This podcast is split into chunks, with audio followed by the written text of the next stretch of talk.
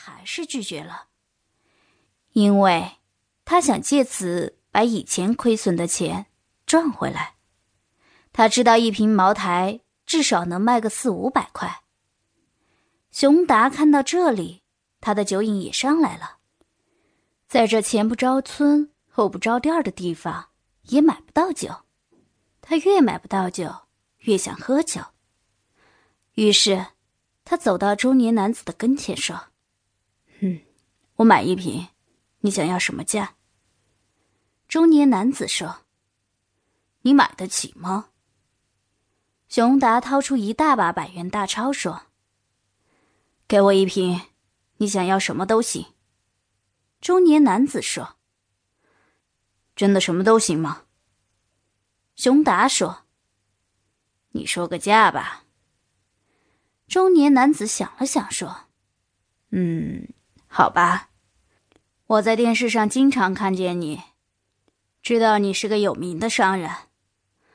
我用一瓶酒。”换你一堂课，你教我如何成为商人。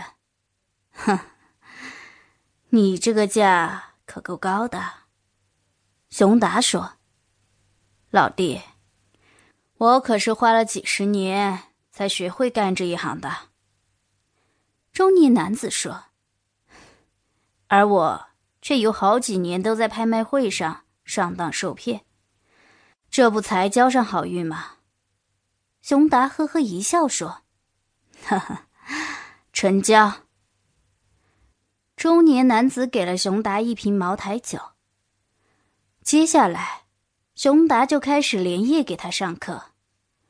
熊达真是个了不起的老师，教得头头是道。中年男子听得很认真，从中学到了很多有用的东西。他一下子也喜欢上了熊达，对他更是敬仰万分。中年男子对熊达说：“你知道吗？我在拍卖会时投入了肯定值，首先让拍卖商上了当，此刻又用一瓶茅台酒，得到了最出名的商人辛苦摸索出来的经商秘诀。”熊达还是笑笑说：“哼，你是个精明的生意人，我只是想知道，你剩下的酒。”喝了没有？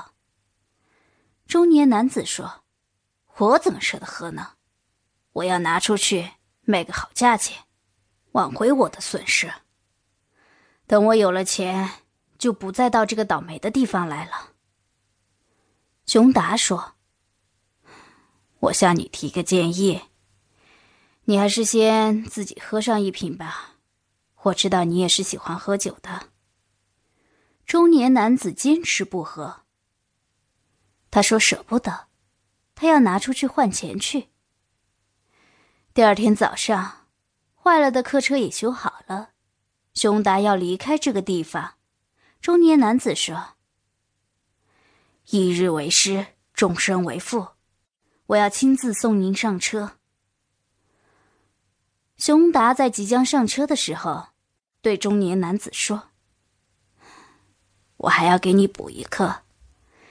你想要成为一个真正的商人的时候，自己得先成为一个有修养的人。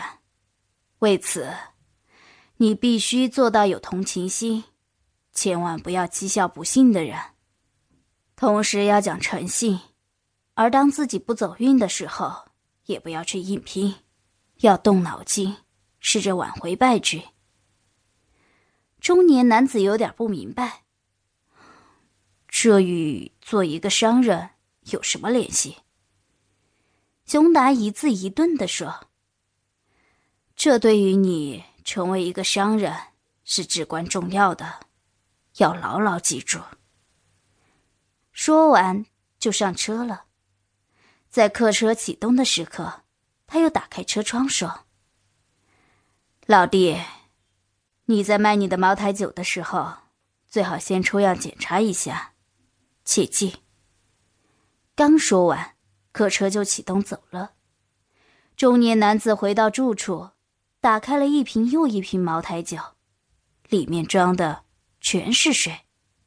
他恨得牙痒，拍卖商还是把我给骗了。